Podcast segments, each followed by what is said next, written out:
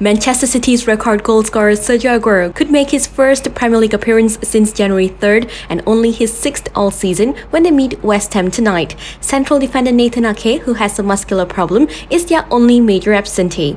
Catch Man City vs West Ham live on Astro Supersport 3, channels 833 and 813 in HD from 8:30 p.m.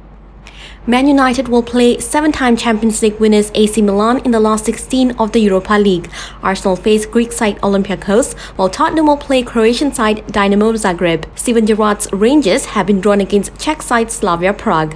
Liverpool captain Jordan Henderson has undergone surgery on the groin injury he suffered in the Merseyside derby and will be out until April at the earliest. Henderson was forced off in the first half of Liverpool's 2-0 defeat against Everton last week. And Ferrari announced it will finally be returning to Le Mans in 2023, this time in a hypercar. This marks its official participation in the FIA World Endurance Championship after 50 years of absence since its last showing in the Premier class of the World Sports Championship in 1973. Catch the best sporting action only on Astro.